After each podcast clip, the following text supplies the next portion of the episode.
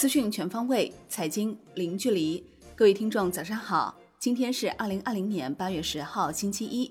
欢迎收听由万德资讯制作播出的《陆家嘴财经早餐》。宏观方面，央行行长易纲接受新华社采访时表示，下半年要保持金融总量适度、合理增长，着力稳企业、保就业，防范和化解重大金融风险，加快深化金融改革开放。促进经济金融健康发展，货币政策要更加灵活适度、精准导向，切实抓好已经出台的稳企业、保就业各项政策落实见效。商务部部长钟山称，下半年我国面临的形势更加复杂严峻，要在稳住外贸主体上下功夫，稳定市场、稳定产业链供应链。下半年要在扩开放、优环境上下功夫。稳定外资存量，扩大外资增量。国内股市方面，证监会原主席肖钢表示，资管机构转型之后的发展，一定要按照证券法和证券投资基金法中信托关系的这种信义义务来执行。如果再像原来那样搞通道业务、搞刚兑或保底，不仅是违规，在案件审理中如果败诉，还得要承担法律责任。银行理财业务转型必须实事求是，切忌操之过急。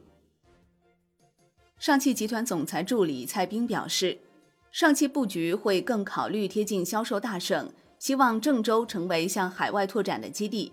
上汽在郑州布局建设了发动机生产基地、零部件集群、供应链及整车物流、移动出行、金融及融资租赁、充电桩场站、新能源循环产业等数十个项目。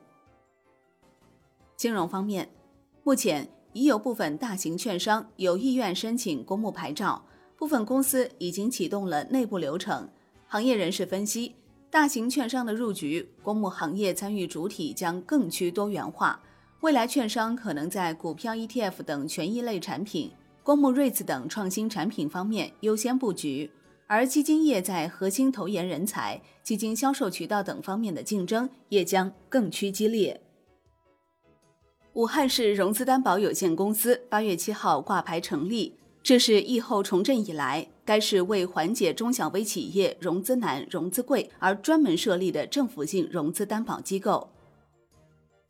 万德数据显示，七月以来已有四十六位基金经理离任，其中不乏业绩优异的知名基金经理。这些离任的基金经理来自三十九家基金公司。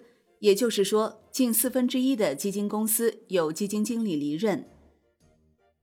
楼市方面，万科集团高级副总裁、上海区域首席执行官张海表示，新冠肺炎疫情期间，万科在抖音直播间做了“八点半回家吗？”万科首届回家生活节。进入万科官方线上购房平台有二十二点三万人次，抢券十点三万份。他们发现，从整个流量到实体转换绝对值来说，完全超出了想象。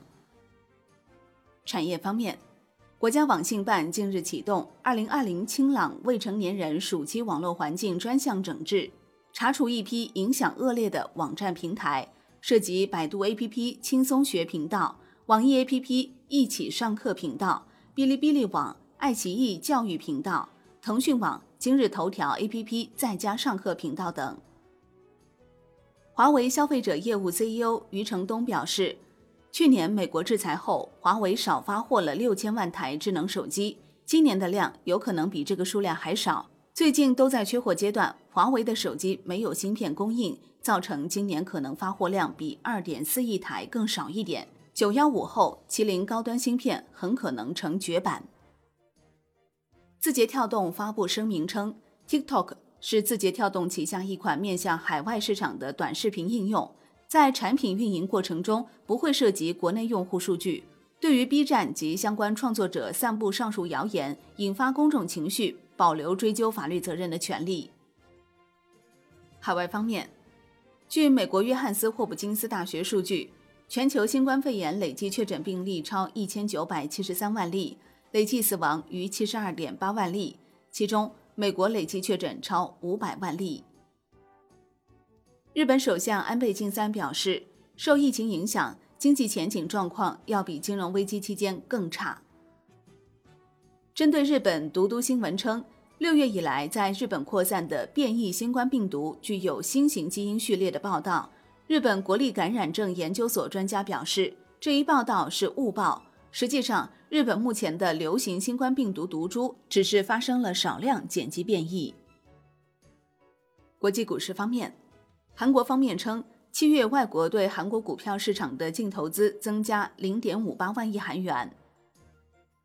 巴菲特旗下伯克希尔哈撒韦公布了二季度财务报告，截至二季度末，股神手握现金达一千四百六十六亿美元，折合一万零二百一十四亿人民币，再创新高。商品方面，铝新期权将于八月十号在上期所上市。